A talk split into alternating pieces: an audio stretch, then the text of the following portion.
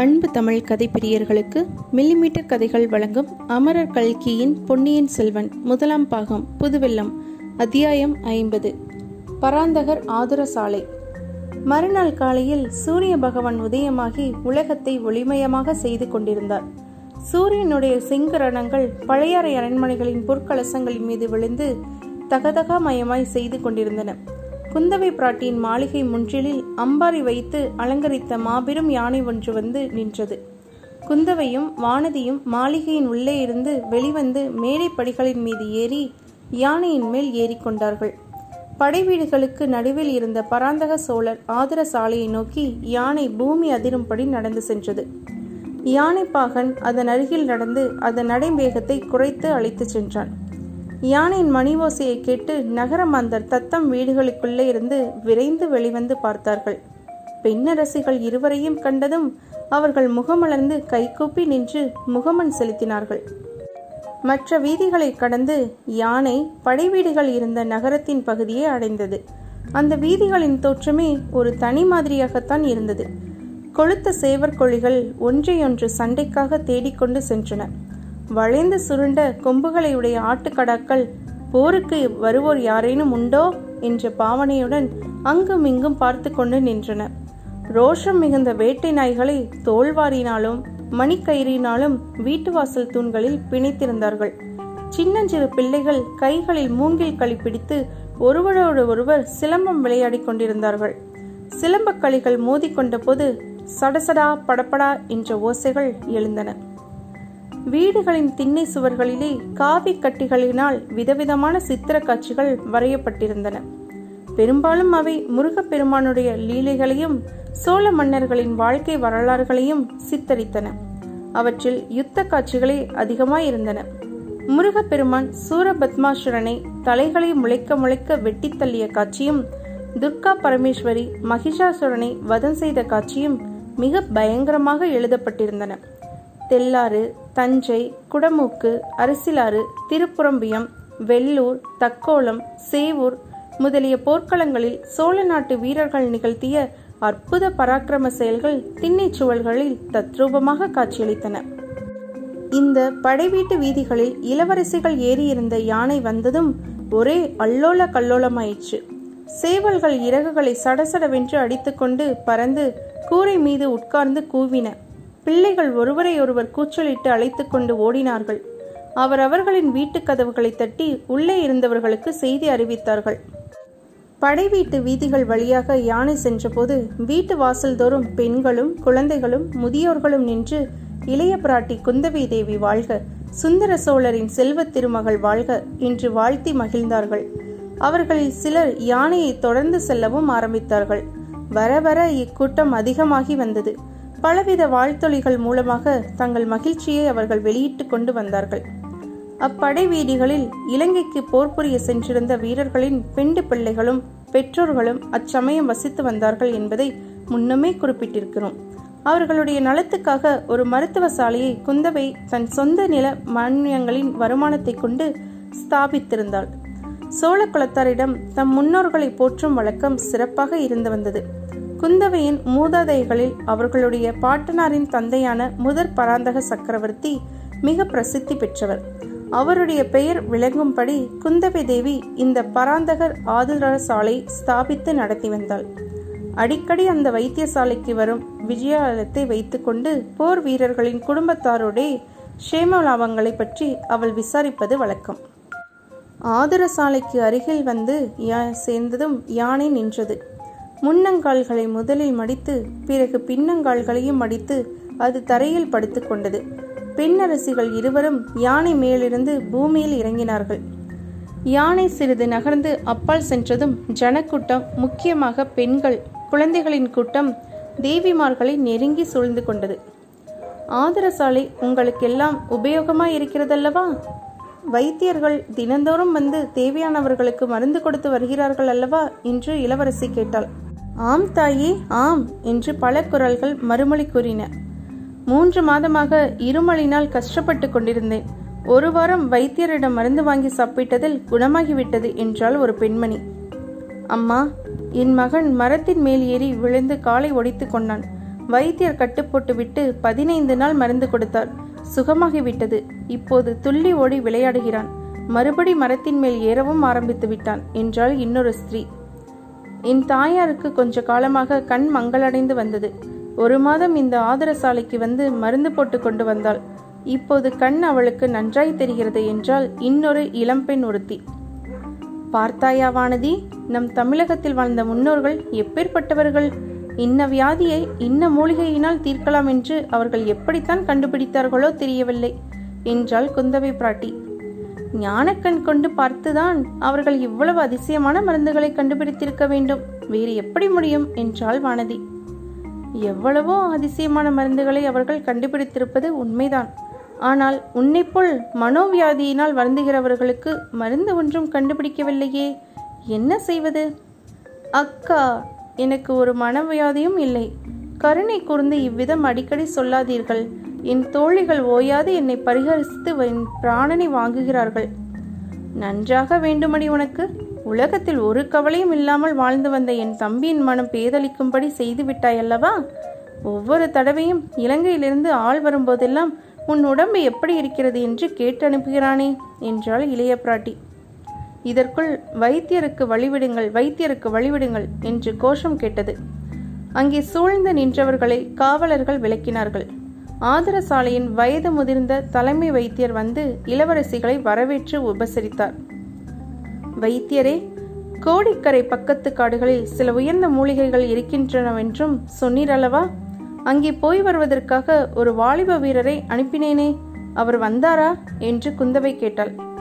ஆம் தாயே, அந்த சூடிகையான இளம்பிள்ளை வந்தான். ஈசான சிவப்பட்டர் அழைத்து கொண்டு வந்தார். அவனுடன் என் மகன் ஒருவனை அனுப்பி வைக்கிறேன். என் மகன் கோடிக்கரையிலிருந்து திரும்பி வந்து விடுவான். தாங்கள் அனுப்பிய வீரன் இலங்கை தீவுக்கும் போய் வருவதாக சொல்கிறான். இலங்கையிலிருந்து கூடவா மூலிகை கொண்டு வர வேண்டும் என்று வானதி கேட்டாள். ஆம் தாயே, லக்ஷ்மணருடைய உயிரை காப்பாற்றுவதற்காக அனுமார் சஞ்சீவி பருவதம் கொண்டு வந்த போது கோடிக்கரை வழியாகத்தான் கடலை தாண்டினாராம். அப்போது சஞ்சீவி மலையிலிருந்து சில மூலிகைகள் கோடிக்கரை காட்டில் விழுந்தபடியால் தான் அங்கே இன்றைக்கும் நல்ல மூலிகைகள் கிடைக்கின்றன. இலங்கையில் சஞ்சீவி பர்வதமே இருந்தபடியால் அங்கே இன்னும் அபூர்வமான மூலிகைகள் கிடைக்கும் அல்லவா?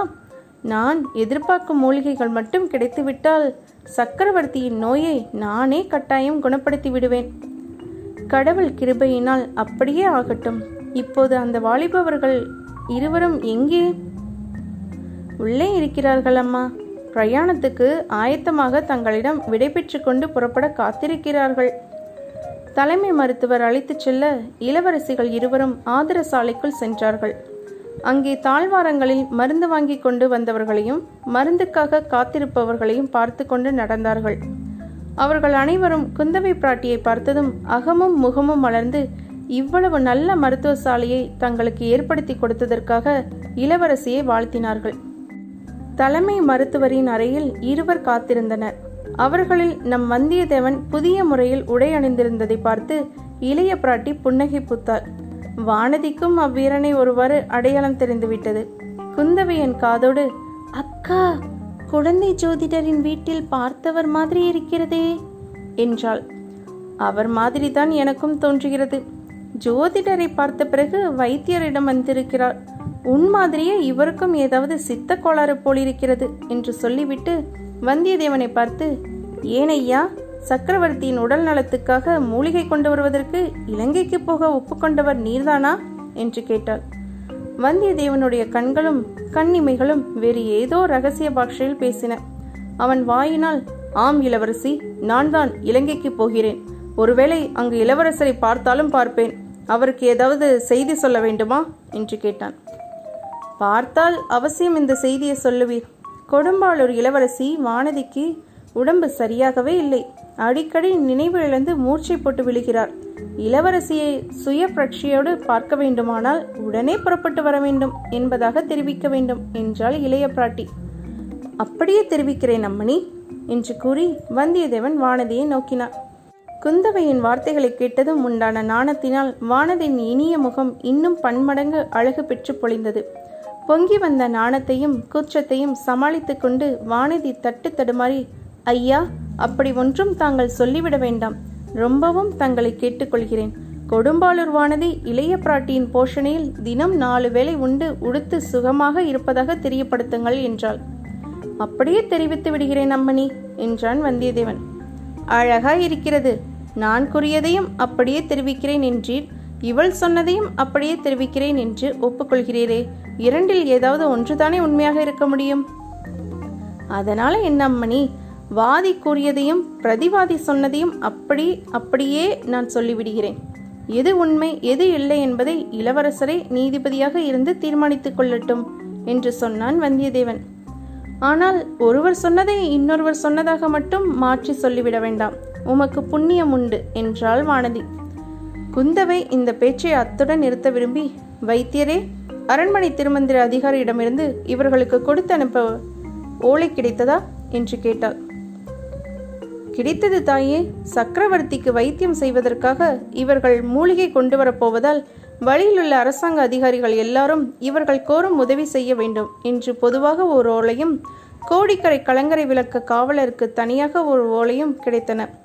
இவர்களிடம் கொடுத்து விட்டேன் என்றார் வைத்தியர். அப்படியானால் ஏன் தாமதம்?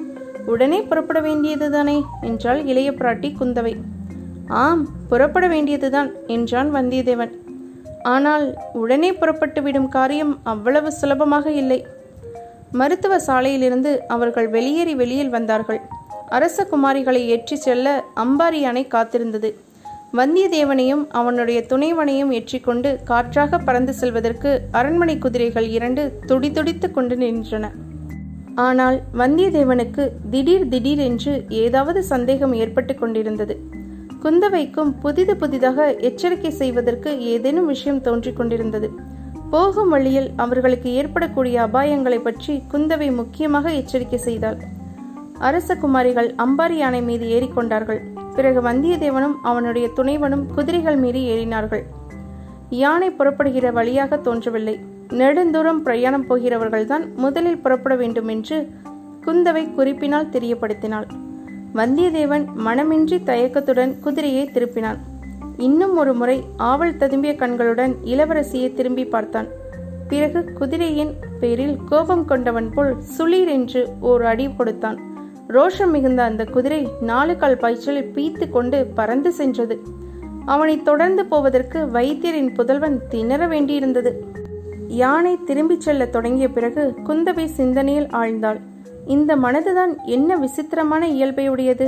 மன்னாதி மன்னர்களையும் வீராதி வீரர்களையும் நிராகரித்த இந்த மனது வழிபோக்கனாக வந்த இந்த வாலிபனிடம் ஏன் இவ்வளவு சிரத்தை கொள்கிறது? இவன் ஏற்றுக்கொண்ட காரியத்தை வெற்றியுடன் முடித்துக்கொண்டு பத்திரமாய் திரும்ப வேண்டுமே என்று ஏன் இவ்வளவு கவலைப்படுகிறது? அக்கா, என்ன யோசிக்கிறீர்கள் என்ற வானதியின் குரல் குந்தவையே இந்த உலகத்துக்கு கொண்டு வந்தது. ஒன்றுமில்லை வானதி, அந்த வாலிபனுடைய அகம்பாவ சுபாவத்தை பற்றி யோசித்து கொண்டிருந்தேன். அவனிடம் என் தம்பிக்கு ஏன் செய்தி சொல்லி அனுப்பினோம் என்று இப்போது தோன்றுகிறது. ஆம் அக்கா, அவன் ரொம்ப பொல்லாதவன்தான், பெரிய கொள்ளைக்காரன் என்று கூட சொல்ல தோன்றுகிறது. அது என்ன கொள்ளைக்காரன் என்று எதனால் சொல்கிறாய்? சாதாரண கொள்ளைக்காரர்கள் பொன் வெள்ளி முதலிய பயனற்ற பொருட்களை கொள்ளையடிப்பார்கள். இந்த வாலிபன் சோழவள நாட்டின் குலதெய்வத்தையே கொள்ளையடித்து கொண்டு போய் விடுவான் என்று எனக்கு பயமாய் இருக்கிறது. தாங்கள் அதற்கு இடம் கொடுக்க மாட்டீர்கள் அல்லவா என்று வானதி கூறினாள். அடி கள்ளி, உன்னை போல் என்னையும் நினைத்து விட்டாயா? அப்படியெல்லாம் ஒரு நாளும் நடவாது என்றாள் குந்தவை. யானை திரும்பி சிறிது தூரம் சென்றபோது வீதியில் ஓரிடத்தில் பெண்கள் பலர் கூட்டம் கூடி நிற்பதை அரசலங்குமரிகள் பார்த்தார்கள்.